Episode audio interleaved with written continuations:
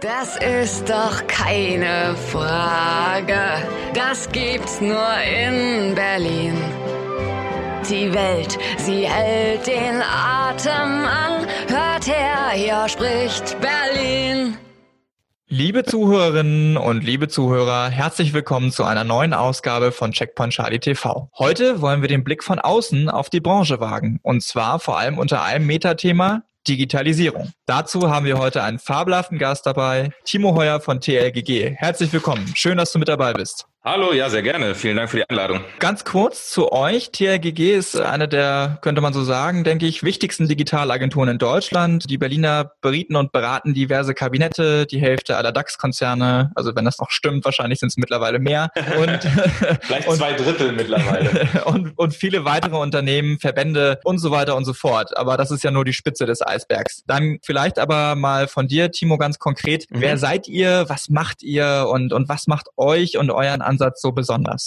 Genau, ja. Tom Lucy und gelbe Gefahr, wofür TLGG steht, wurde 2008 gegründet als Social Media Agentur, als das Thema bei den Vorständen höchstens angekommen war über ihre Kinder, die so ein bisschen mit StudiVZ und Facebook rumgespielt haben, aber natürlich sich alle gefragt haben, wie kann man das nutzen? So, und in den letzten Jahren seitdem ist natürlich das Thema von Social Media weg hin zu digitaler Transformation immer tiefer und immer wichtiger geworden. Und so auch wir haben uns da weiterentwickelt und haben angefangen, einen großen deutschen Energiekonzern zu beraten zum Thema, was heißt eigentlich digitale Transformation für Energieproduktion und für unser Stromnetz. Das war das erste Projekt, wo wir in Beratung gegangen sind und haben seitdem relativ viel, du hast es gesagt, für DAX-Konzerne gearbeitet, auch für Mittelständler viel für Ministerien, für Verbände, für im Grunde alle, die in Deutschland gesellschaftlich und in der Wirtschaft Relevanz haben. Ich selber, mein Name ist Timo Heuer, ich bin seit drei Jahren jetzt bei TGG als Digitalberater angestellt, habe vorher eher einen Kommunikationshintergrund, habe da die diverse Jobs gehabt in Kommunikationsagenturen, habe Praktika im Bereich Venture Capital, E-Commerce gemacht und genau jetzt seit drei Jahren bei TGG Consulting. Und TGG Consulting ist eine Ausgründung aus der TGG Gruppe, wo auch die Agentur zuhört, zugehört, die nach wie vor auch viel Social Media macht, aber auch Campaigning, Content, Webseiten etc. Also da irgendwie komplett holistisch aufgestellt ist, Unternehmen in der Digitalisierung zu beraten. Und TG Consulting jetzt, die, die Ausgründung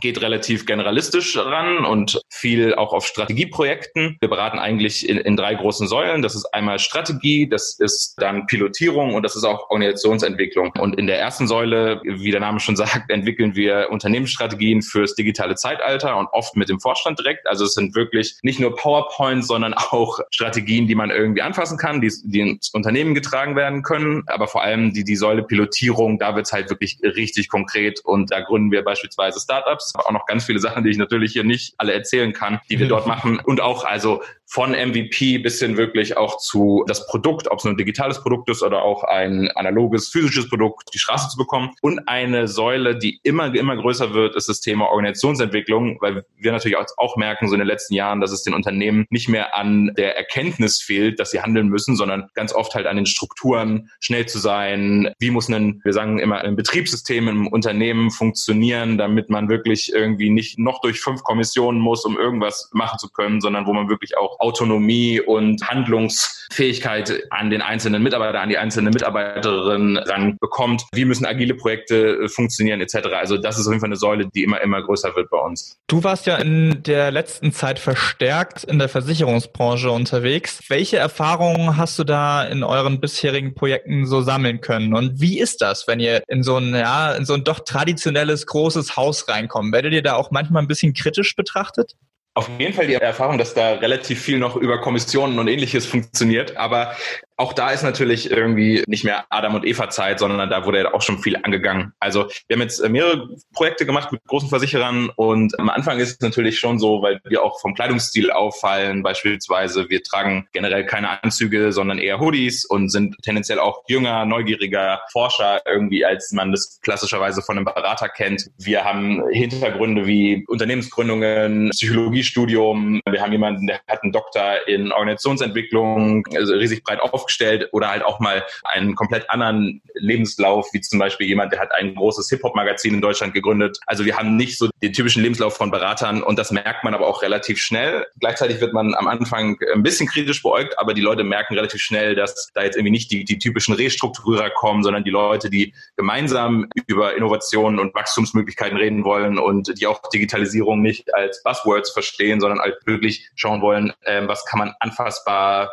in den jeweiligen Unternehmen machen und auch genau bei, bei Versicherungen. Und da auch und generell in einer Branche ist es super wichtig, dass wir irgendwie nicht mit Schema F Folienschlachten da ankommen, sondern die auch jetzt ein bisschen verkäuferisch, aber maßgeschneiderte Lösungen mitbringen wollen auf die äh, Bedürfnisse. Und genauso so positionieren wir uns halt auch als Premium-Beratung, die maßgeschneidert Lösungen entwickelt. Und wenn es halt bedeutet, dass man nochmal genau von vorne anfängt, wirklich identifiziert, was die Bedürfnisse und Probleme sind und nicht halt schon, wie das vielleicht andere machen, ähm, mit einem Produkt aus der Schublade oder Schema F ankommt und sagt, hier, wir haben es mal mitgebracht, du solltest folgende CRM-Software nutzen, die haben wir übrigens hier für dich schon mal entwickelt oder du solltest folgendes agiles Framework benutzen. Also wir gucken uns da relativ stark immer an, was sind die Bedürfnisse im Haus und dann gucken wir, was da die beste Lösung sein kann. Dann vielleicht so ein bisschen, ich meine, du kannst sicherlich auch nicht unbedingt Namen nennen, aber was sind so die, mhm. was sind so die Projekte, wo, an denen ihr bisher gerade in der Branche gearbeitet habt? Das ist tatsächlich auch durch die Bank weg auf allen Säulen, die wir haben. Also so, wir haben sowohl einen großen Versicherer äh, mit blauem Logo, ich glaube, da sage ich auch noch nicht zu viel, beraten, der das Thema Digitalstrategie, was ist so unser Nordstern? Wo müssen wir uns hinentwickeln 2025? In welche Richtung müssen wir jetzt gehen? Gehen wir zum Beispiel mehr weg von NPS-Messungen und Kundenschnittstelle hin zu, wir sind eigentlich Infrastrukturdienstleister für andere und Kundenschnittstellen, Touchpoints werden von anderen besetzt. Wie sieht die Kundenreise der Zukunft aus? Also Customer Journey, wie sieht das aus? Also das wird da auf der Strategieebene auch natürlich mit PowerPoint, aber auch mit äh, Design Sprints etc. die beraten. Aber auch das Thema Pilotierung. Also wir haben zum Beispiel für für einen Versicherer jetzt deren Digitalisierungseinheit neu positioniert, sodass die einerseits nicht irgendwie wirkt, wie da sind die jungen Leute in Berlin, die machen irgendwas mit Internet und Neuland und alle anderen im Kernstandort machen so ein bisschen Tagesgeschäft, sondern dass das wirklich positioniert wird, als jeder im Haus weiß, was ist die Leistung der Digitalisierungseinheit, wann kann ich zu denen hingehen, wann können die mir helfen und das dritte war Organisationsentwicklung. Da hatten wir auch für einen Kunden, da haben wir auch einen Kunden da beraten, wenn es darum geht, führen wir jetzt einfach Safe ein und alle arbeiten agil oder, ähm, oder Holocracy oder müssen wir da wirklich nicht was äh, da wieder maßgeschneidert, sondern was maßgeschneidertes schaffen, was halt auch einerseits im Haus eine Akzeptanz findet, was aber andererseits halt auch, und das sind so äh, nitty-gritty Fragen am Ende, in SAP gut abbildbar ist. Also wie kann man dafür sorgen, dass wir irgendwie flache Hierarchien haben, vielleicht holokratische Strukturen haben, aber andererseits auch, dass sich das in SAP mit Ansprechpartnern und wer darf wessen Gehalt einsehen etc. gut wiederfindet. Also wir haben da tatsächlich durch die Bank weg verschiedenste Projekte, sowohl in der Vergangenheit als auch in der Gegenwart, die wir machen. Lass uns doch mal ein bisschen über vielleicht die Erkenntnisse reden, die du auch daraus ziehen konntest. Wie digital Gerne. ist denn die Versicherungsbranche? Also du hast vorhin schon gesagt, es ist nicht Adam und Eva, aber auch mhm. vielleicht so im Vergleich zu anderen Branchen. Gibt es da große Baustellen, die du identifizieren würdest? Also vorweg, die Versicherungswirtschaft ist noch nicht die Finanzbranche. Da sehen wir gerade alles, was irgendwie wahrscheinlich auch, äh, oder vieles zumindest, was auf jeden Fall auch in der Versicherungswirtschaft in den nächsten fünf Jahren eine Rolle spielen wird. Also die Finanzbranche auch einfach, weil sie natürlich mehr oder regelmäßiger Kundenkontakt hat. Im Idealfall ist da natürlich ein bisschen weiter. Gleichzeitig sehen wir natürlich auch, dass, wie angesprochen, heute nicht mehr bei Adam und Eva angefangen werden muss. Also da ist schon viel, was angegangen wird. Also Modernisierung der IT-Systeme ist so ein riesiges Thema, dass man man digitale Kanäle nicht nur als Verkaufskanal sieht, sondern wirklich auch guckt, wie man sich möglichst tief in so digitale Wertschöpfungssysteme integrieren kann. Es wird viel über Customer Journeys, Kundenreisen nachgedacht, auch wenn meiner Meinung nach noch viel zu oft, wenn ein Kunde eine Adressänderung macht, ich hatte das gerade bei meiner Versicherung, online eine Adressänderung macht, ihm ein Formular per Post zugeschickt wird, die gleiche Adressänderung nochmal zu machen und dann wahrscheinlich im Backend das auch nochmal händisch eingepflegt werden muss. Also da gibt es auf jeden Fall auch noch viel zu tun. Äh, aber jetzt so Spaß beiseite. Wir sehen auf jeden Fall, dass die Kernprozesse gerade alle angefasst genutzt werden und eigentlich jedes große Haus da irgendwie ein riesiges IT-Projekt hat und da auf jeden Fall auch rangeht. Gleichzeitig viele Versicherungen, Versicherer merken gerade, dass so ein bisschen die Wachstumskurve im Kerngeschäft abflacht. So, also man kann da irgendwie mit inkrementellem Wachstum äh, schauen, wie man noch ein Prozentpünktchen dazu bekommt. Aber wir kommen ja auch oft rein, um zumindest auf der Strategiesäule zu beraten, wo können wir denn jetzt neues Wachstum her generieren? Was sind so die Wachstumstreiber der nächsten 10, 15 Jahre? Und da ist halt natürlich auch klar, Versicherungsprodukte werden benötigt. Die Frage ist nur, über welche Touchpoints werden die ausgespielt? Und vor allem, wenn ja Versicherungen sagen, wir wollen dieses Check 24 Spiel nicht mitspielen, wir sehen uns vielleicht selber als Serviceversicherer, geht es natürlich auch darum, was sind denn eigentlich dann die Alternativen, die man machen kann, Müssen wir überhaupt die Kundenstelle direkt besetzen? Sind wir quasi eine Customer-Facing Entity? Jetzt habe ich doch ein Buzzword leider benutzt. Oder sehen wir uns eher als so Produktgeber äh, im Hintergrund, infrastrukturell im Hintergrund und die Kundenebene wird von anderen besetzt? Also ein super Beispiel auch aus dem letzten Monat ist IKEA, die jetzt auch selber Hausratversicherungen anbieten mit der Swiss Re als Produktgeber im Hintergrund, beziehungsweise einem Tochterunternehmen der Swiss Re, die sich tatsächlich genau auf so B2B2C Geschäftsmodelle, wie wir es nennen, fokussiert haben.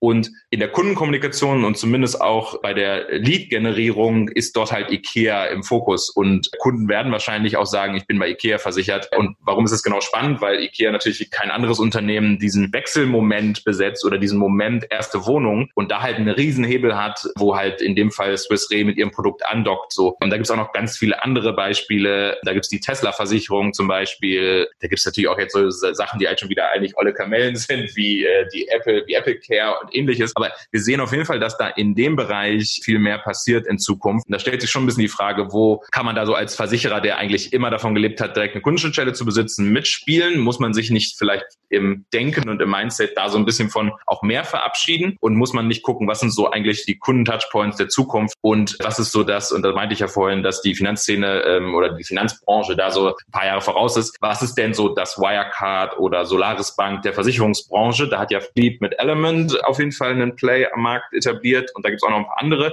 Swiss Re, dieses Tochterunternehmen, die haben da auch, fällt der Name leider gerade nicht ein, aber die haben da auf jeden Fall mit diesem Tochterunternehmen auch was positioniert. Dann gibt es eine Munich Re, die macht mit Relayer natürlich was äh, in dem Bereich, wo sie auch sagt, wir gehen mehr auf Infrastruktur, mehr auf Technik und wir machen jetzt sehr stark in Prävention und am Ende statt beispielsweise in dem Fall Maschinenversicherung. Und am Ende ist ja auch Schadenverhütung irgendwie so ein inhärenter äh, Auftrag, den Versicherer immer haben. Und besonders die öffentlichen Versicherer haben es ja, glaube ich, sogar gesetzlich im, im Auftrag. Also, dass man mehr in Richtung Infrastrukturen, Prävention und da ist IoT natürlich spannend. Da sind irgendwie Data Science Capabilities super spannend, dass man wirklich sagt, so, wir haben genug Datenschätze, um vorhersagen zu können, wann geht irgendwie ein Teil kaputt kaputt, man ist irgendwie Teil einer Maschine verschlissen. Und das ist, glaube ich, genau das, warum halt die Tesla-Versicherung so spannend ist, weil du über die ganzen Unmengen an Daten, die du generierst, über alle möglichen Abläufe in jetzt diesem Fahrzeug ein eigentlich hyperpersonalisiertes Versicherungsprodukt anbieten kannst mit N gleich eins. Und da glauben wir eher, dass es hingeht, also in die Richtung Infrastruktur, Hyperpersonalisierung, Daten. Natürlich irgendwie, also Versicherer waren immer Datenakkumulatoren, aber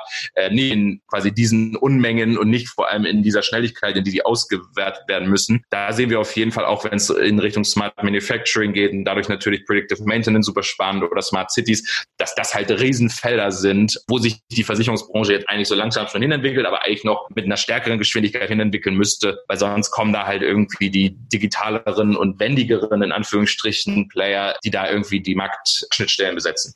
Ja, Startups hast du vorhin auch schon kurz angesprochen. Das Thema würde ich jetzt ganz gerne nochmal einen Schritt nach hinten schieben und ein mhm. bisschen so in okay. die Ur Ursachenforschung reingehen. Du hast ja gerade schon darüber gesprochen, die Geschwindigkeit ist manchmal noch so ein bisschen, naja, geringer, als man sich das vielleicht wünschen würde. Was sind denn die Faktoren aus deiner Sicht, die da die entscheidenden Rollen spielen für die Geschwindigkeit? Also das sind so zwei Aspekte meiner Meinung nach. Einmal das Thema, wie werden heutzutage Tech-Produkte gebaut, wo ich gleich drauf eingehe. Und das zweite ist, wie sind so die großen, ich sage jetzt mal, das soll nicht abfällig wirken, die Legacy-Unternehmen aufgestellt heutzutage. Also das erste ist, Tech-Produkte sind heute einfach super günstig aufzubauen. Wenn man sich anguckt, was Amazon mit AWS bereitstellt an Infrastruktur, da hat es im Grunde auch das Thema Startup-Gründen demokratisiert. Also jeder kann heute mit überschaubaren Upfront-Kosten, sage ich mal, ein Startup Startup gründen und hat dann eigentlich für die ganz, für den ganzen Unterhalt, für die ganzen zumindest technischen Abläufe wenig Kosten. Und das liegt irgendwie natürlich auch daran, weil wir sehen, dass bei Softwareunternehmen die Grenzkosten nahe Null sind. Ist halt super einfach zu skalieren. Es kennt keinen, kein Regionalitätsprinzip beispielsweise. Es kennt einfach Skalierbarkeit in alle Märkte. Du bringst ein neues Language-Set drauf und auf einmal kannst du halt in allen neuen Märkten Kunden akquirieren. Also das ist halt ein riesiges Thema, was die Geschwindigkeit natürlich erhöht. Also ich will jetzt gar nicht auch auf exponentielles Wachstum und so eingehen, weil das für mich ein bisschen 2018 und so ist, äh, darüber zu sprechen. Aber das sind natürlich alles so Faktoren und Kriterien, die irgendwie positiv wirken. Gleichzeitig sehen wir, vielleicht bevor ich auf Entscheider gehe, ist mir gerade noch eingefallen, das Thema Regulatorik. Also Regulatorik spielt natürlich eine Riesenrolle bei der Geschwindigkeit und wir haben sehr stark regulierte Märkte in auch vor allem natürlich Finanzen und Versicherungen. Sobald da aber irgendeine Art von Liberalisierung kommt, wie jetzt zum Beispiel mit PSD2 im Bereich hm, der Finanzen, sehen wir, dass auf einmal einerseits Riesenpanik ausbricht bei den Etablierten und andererseits diverse Start-up-Gründer schon direkt von der WHU mit den Hufen scharren und darauf springen. Also die BaFin zum Beispiel ist ja auch so ein Thema wo wir sagen würden, eigentlich müssen heutzutage Regulatoren ihre Rolle neu verstehen und von einem, wie man früher sagt, Verbieter eher zu einem Marktdesigner und Enabler für andere werden. Also wir glauben, dass da auf jeden Fall noch viel Regulatorik liberalisiert wird in, in, in ein Stück weit. Gleichzeitig natürlich auch, dass einer der größten Faktoren ist, der vor allem die Neuen, die mit den Hufen scharren, noch daran hindern, aktuell riesig durchzustarten. Also ich glaube, das ist auf jeden Fall ein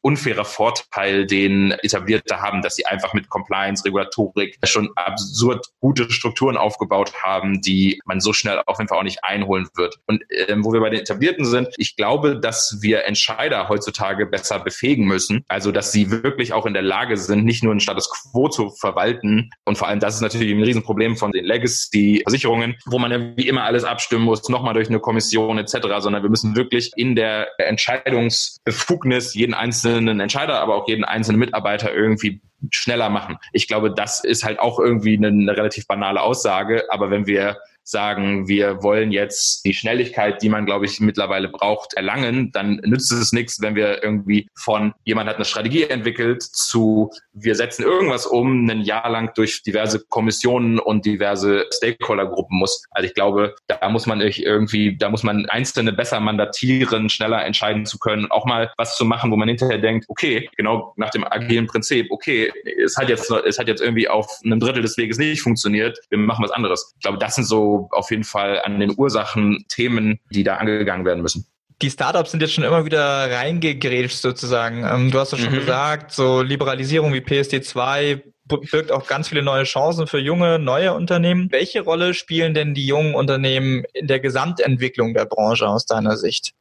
Also einerseits sollte man sie nicht unterschätzen, aber andererseits auch nicht überschätzen, ist so aktuell mein, meine Haltung dazu. Die haben halt einfach einen ganz klaren und sehr banalen Vorteil. Sie können komplett auf der grünen Wiese anfangen und wo die großen Versicherer riesige Altlasten hinter sich herschleppen, können sie halt wirklich kundenorientiert, kundenzentriert, weil das ja natürlich auch irgendwie die Denke ist, mit der gerade digitale und auch analoge Produkte gebaut werden, äh, ausdenken und somit sich halt stärker auch an der Lebensrealität von Menschen ausrichten. Also beispielsweise einen Koja, wo der Vertrag jederzeit kündbar ist, wie man das halt als Konsument heutzutage kennt von Spotify und Netflix oder Urban Sports Club oder wo auch immer. Man kann es direkt online abschließen. Es gilt für die gesamte Nation. Irgendwie man muss nicht gucken, wo ist meine nächste Fiale oder wo oder oh, jetzt bin ich bei dem falschen. Es gibt ja das Regionalitätsprinzip oder ähnliches. Also so, die können da tatsächlich irgendwie äh, voll drauf aufsetzen und nochmal neu starten. Gleichzeitig so und deswegen auch nicht überschätzen. Es gibt noch riesige Eintrittsbarrieren und wir sehen auch zum Beispiel ja bei einem Otto Nova, die sich irgendwie, die jetzt unter den Top 40 PKVs sind. Da ist auf jeden Fall noch Luft nach oben. Die wachsen natürlich schnell, aber da ist auf jeden Fall jetzt noch irgendwie viel zu tun. Und die großen Versicherer haben natürlich auch so einen Lock-in-Effekt, weil sie schon immer da waren. Und ich glaube, noch viel einfacher als, als ich mache jetzt mal bei N26 ein neues Girokonto auf, ist es, ich mache jetzt mal irgendwo eine Hausratversicherung auf, weil niemand braucht äh, drei Hausratversicherungen. Die meisten Leute haben aber kein Problem damit, drei Konten rumliegen zu haben, vor allem wenn die Kontoführungsgebühren gleich null sind. Also das ist ein Aspekt. Die die Eintrittsbarrieren und Regulatorik haben wir schon gesagt und auch vor allem das Thema Expertise und Fähigkeiten aufbauen ist auf jeden Fall noch was wir da immer stärker sehen. Was ich allerdings schon glaube, ist, dass wir eine riesige Diversifizierung in den Verträgen sehen. Also ich habe dann beispielsweise nicht mehr alles bei der Allianz oder bei wem auch immer, sondern ich habe dann halt meine Hausratversicherung bei Lemonade, mein Handy ist irgendwie direkt bei Apple versichert, mein Laptop bei Friendsurance und ähnliches. Also so, ich habe halt ein relativ riesiges Potpourri an Versicherungen, die ich dann auch natürlich in in irgendeiner Form nach dem Unbundling kommt immer das Rebundling wieder verwalten muss mit Clark, mit irgendwelchen Versicherungsmanagern, die die Friendsurance dann baut äh, für die Versicherung oder ähnliches. Gleichzeitig, weil genau auch der Login, den ich angesprochen hatte, so groß ist, äh, wetten natürlich auch alle darauf, dass wenn man irgendwie mit einer Hausratversicherung bei Lemonade startet, natürlich dadurch eine sehr positive Kundenbeziehung aufgebaut wird und man dann darüber wieder weitere Produkte platzieren kann. Das ist allerdings auch noch ein steiniger und langer Weg. Ich glaube allerdings natürlich trotzdem einer, der nicht zu unterschätzen ist. Aber es ist auf jeden Fall noch Zeit da, dass auch so die großen etablierten Versicherer aktuell handeln können. Okay, das heißt also, du räumst diesen, also Direct-to-Consumer-Anbietern, ne, Autonova, Lemonade, mhm. Koya und Co., also schon auch eine gute Chance ein, dass sich früher oder später auch mehr Marktanteile erschließen. Ja, auf jeden Fall. Also die haben halt ein paar Vorteile. Sie haben eine Kostenstruktur, die, ich glaube, der N26-Kunde hat mal gesagt, sie kaufen einen Kunden und halten einen Kunden mit einem Sechstel der Kosten von anderen Finanzanbietern in dem Fall. Also da gibt's einfach, weil sie natürlich auch nicht so riesig Overhead haben, äh, Vorteile. Und wenn man jetzt irgendwie auch in gute Customer Experiences denkt, dann ist natürlich das bei, die auf der grünen, grünen Wiese gestartet sind, viel, viel einfacher. Also immer wenn ich an Versicherungen aktuell im privaten Kontext zumindest denke, denke denke ich nicht an, da wird mir sofort schnell geholfen, sondern ich denke an, oh oh, oh Gott, ich habe irgendwie einen riesigen Hassel da, entweder mein Geld zu bekommen, ich hatte letztens einen Schadensfall, oder halt meine, selbst meine Adresse zu ändern. Also solche einfachen Sachen, weil natürlich so die ganzen Systeme lang gewachsen sind und dann so ein bisschen Frankenstein nicht aneinander geschustert wurden, ist das natürlich was, wo jetzt ein Startup, das komplett neu anfängt, schnell wachsen kann. Gleichzeitig, wie angesprochen, es gibt noch ein paar Barrieren natürlich, aber das sind halt auch nur Barrieren und keine keine unüberwindbaren Hindernisse. Und deswegen glaube ich schon, dass da in den nächsten, weiß ich nicht, äh, fünf Jahren wir auf jeden Fall noch von den D2C-Marken größere Konkurrenz sehen werden. Okay, ja, Frankenstein nicht zusammengeschustert, finde ich übrigens ein, sehr schönes Bild. was bei Lemonade, was mir gerade noch einfällt, was ja auch irgendwie ein Thema ist, ist diese Purpose-Geschichte, ne? Also von mhm. wegen, die ganzen Überschüsse werden angelegt für soziale Projekte, oder was heißt angelegt, aber gespendet für soziale Projekte. Glaubst du, dass mhm. das auch ein Erfolgsfaktor grundsätzlich sein kann? Auf jeden Fall. Also Friendsurance, wo man was mit Leuten zusammen macht, Lemonade, wo man irgendwie äh, dieses Purpose-Thema hat, äh, sind natürlich irgendwie alles vor allem aus so einer Kommunikations- und Markenebene super starke Themen. Ich glaube allerdings, wenn jetzt ein genossenschaftlicher Versicherer beispielsweise das Thema mehr spielen würde oder auch ein öffentlicher Versicherer, äh, dass man da relativ schnell auch ähnlich sich positionieren könnte. Ich glaube nicht, dass das ein krasses Differenzierungsmerkmal sein wird. Also geht es da echt um die Frage, wer nutzt eigentlich seine Eigenschaften besser? Ja, und ähm, natürlich die Zielgruppe auch, wo Lemonade drauf abzielt, ist natürlich sehr empfänglich für solche Themen. Dann gibt's aber wahrscheinlich, also so, das ist ja alles dann so äh, Adverse Selection. Es gibt wahrscheinlich sehr viele, die jetzt einfach sagen, okay, ich möchte die günstigste Versicherung, ich möchte die, die am besten irgendwie zahlt, wenn ich mal was habe. Also ich finde es super cool. Ich glaube auch, dass man das valide spielen kann auf einer Markenebene. Ich würde es allerdings nicht überbewerten. Dann lass uns ein bisschen in die Kristallkugel schauen. So die kommenden okay. fünf Jahre. Ich weiß, es ist ein echt schwieriger Zeitraum, weil fünf Jahre sind schon lang. Äh, kann, kann viel passieren. Wenn du es lieber verkürzen möchtest, kannst du es natürlich auch verkürzen. Aber was sind für dich die Kernherausforderungen, die die Branche so in Sachen Digitalisierung bzw. digitaler Transformation zu lösen hat? Was sind so mhm. die Gefahren, die auch vielleicht lauern, wenn das nicht richtig gelöst wird? Und welche Trends zeichnen sich da aus deiner Sicht ab? Ach, ich bin ganz zufrieden mit fünf Jahren. Okay. Fangen wir vielleicht mal an mit den offensichtlichsten. Also natürlich müssen Versicherer jetzt, und es wird natürlich mit viel Investitionen verbunden sein, aber äh, Versicherer müssen jetzt den Bestand sanieren und wirklich auf Effizienz und Reaktionsfähigkeit trimmen. Also da wird ja auch ganz viel gerade schon gemacht mit Process Automation und mehr Dunkelverarbeitung etc. Gleichzeitig, das muss jetzt auch wirklich mal mit Feuer angegangen werden und nicht so ein bisschen stiefmütterlich, weil sonst hat man auf jeden Fall die Effizienzvorteile von Digital Pure Player niemals. Also die sollen ja auch irgendwie nicht nur den Digital Pure Playern vorbehalten sein. Natürlich ist irgendwie wichtig, Tech und alles, was damit einhergeht, wie zum Beispiel Data Science, wie zum Beispiel Process Automation schon angesprochen, so ein bisschen als viel integraleren Bestandteil von der Wertschöpfung zu sehen und halt da auch massiv zu investieren, weil wir sehen schon, dass, wie angesprochen, mit der Tesla-Versicherung, der Auto, äh, der Kfz-Versicherung, die natürlich viel besser funktioniert dadurch, dass man einen riesigen Datenschatz hat und dadurch halt auch Schaden vermeiden kann. Wir sehen auf jeden Fall, dass, eine, dass wir viel stärker in so eine Tech- und datenzentrische Marktlogik reingehen, wo sich halt auch der Versicherer neu interpretieren muss in der der Rolle und da halt auf jeden Fall Data Science Fähigkeiten und äh, AI etc.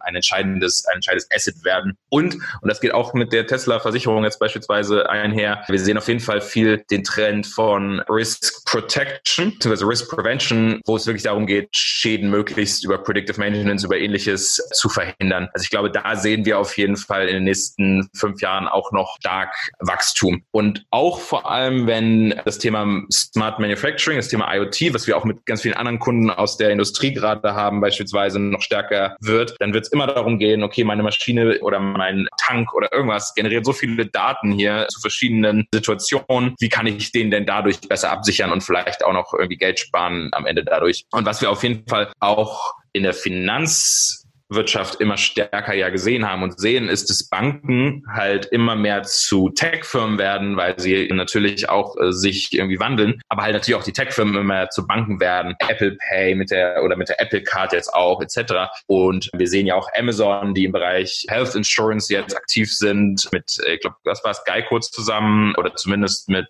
Warren Buffett zusammen.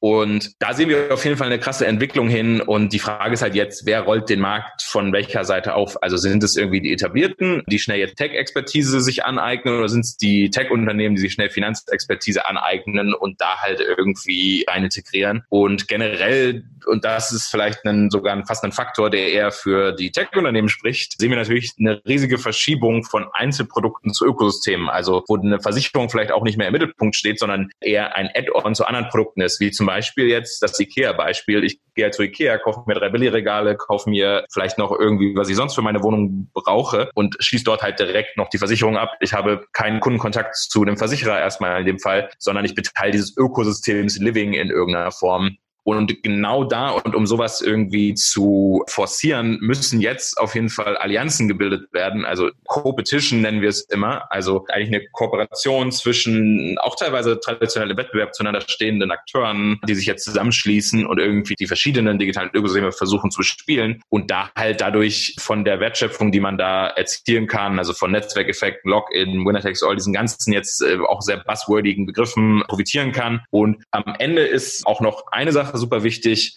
um jetzt diese ganzen Sachen, die ich angesprochen habe, in irgendeiner Form überhaupt für sich nutzen zu können, muss man natürlich in der Lage sein, immer angemessen auf externe Entwicklungen zu reagieren und muss sich selber eigentlich auch in ständiger Veränderung befinden. Also man muss eigentlich als DNA des Unternehmens haben oder sehen, dass Veränderungen erstmal nichts, wovor man Angst haben muss, nichts ist, was irgendwie böse ist und einem schaden will, sondern eigentlich etwas ist, was im Markt passiert, sowohl bei den Konsumenten als auch bei den äh, Wettbewerbern passiert. Und eigentlich muss man da jetzt anfangen, eine Organisation zu bauen, wenn man die nicht schon hat. Aber aber wenn man sie noch nicht hat, Organisation zu bauen, die weniger starr ist, wo auch die Mitarbeiter, Mitarbeiterinnen weniger Angst vorm Neuen haben, aber es halt auch nicht komplett irgendwie ablehnen, aber es genau darauf reagieren, sondern eigentlich jetzt eine Organisation bauen, die opportunistisch, optimistisch, sage ich mal, in den Markt schaut und sagt, wo sind denn Potenziale und wie können wir das mit unseren Stärken, also mit einer stärkenbasierten Spielart, wie können wir das nutzen? Also ich glaube, es gibt sehr viele Stärken bei auch etablierten klassischen Versicherern, die sie jetzt einfach nur hebeln müssen, wo sie einfach nur auf Marktentwicklungen äh, ordentlich äh, drauf reagieren müssen. Also es ist in fünf Jahren viel, was man irgendwie machen könnte, aber ich glaube jetzt die kleinen, die, die Weichen dahin müssen auf jeden Fall jetzt gestellt werden. Ja, diese Wandelbarkeit von Unternehmen ist ja irgendwie, glaube ich, auch so ein grundsätzlicher Erfolgsfaktor, oder? Also wenn wir uns jetzt Erfolgsgeschichten wie Amazon anschauen oder auch jetzt mal aus Deutschland heraus Zalando, ich meine, die sind ja deshalb ja. so erfolgreich, wie sie sind, weil sie sich immer wieder neu orientiert haben und auch immer wieder ihr ja. Geschäftsmodell angepasst, ausgebaut, umgebaut haben. Ja, vor drei Jahren hätte ich da jetzt Netflix gezeigt. nee, genau, aber cool, dann nehme ich mit. Die Versicherer müssen so ein bisschen ihre Rolle neu interpretieren und sich, ja. sich finden in dieser Welt und schauen, schauen, dass sie die Potenziale, die sie haben, gerade im Bereich von Daten heben und Verzeihung, wenn, vor allem wenn sie halt nicht diese Preisabwärtsspirale, die jetzt einen Check24 ja auch gibt, beispielsweise, wenn sie da nicht mitspielen wollen. Und es gibt ja auch viele, die aus guten Gründen sagen, wollen wir nicht. Und dann geht es halt darum zu sagen, wie können wir denn dann irgendwie die Stärken anders ausspielen, als wir gehen auf einen Preiskampf. Das ist, glaube ich, die, die große Message. Okay, ja dann, Timo, vielen Dank für deine Insights. Ich fand es wirklich spannend. Sehr gern. Und äh, natürlich Danke auch, dir. ja, schön, dass du mit dabei warst. Und natürlich auch vielen Dank an alle Zuhörerinnen und Zuhörer von Checkpoint Charlie TV. Gerne bis zur nächsten Ausgabe. Bis dann, macht's gut. Tschüss.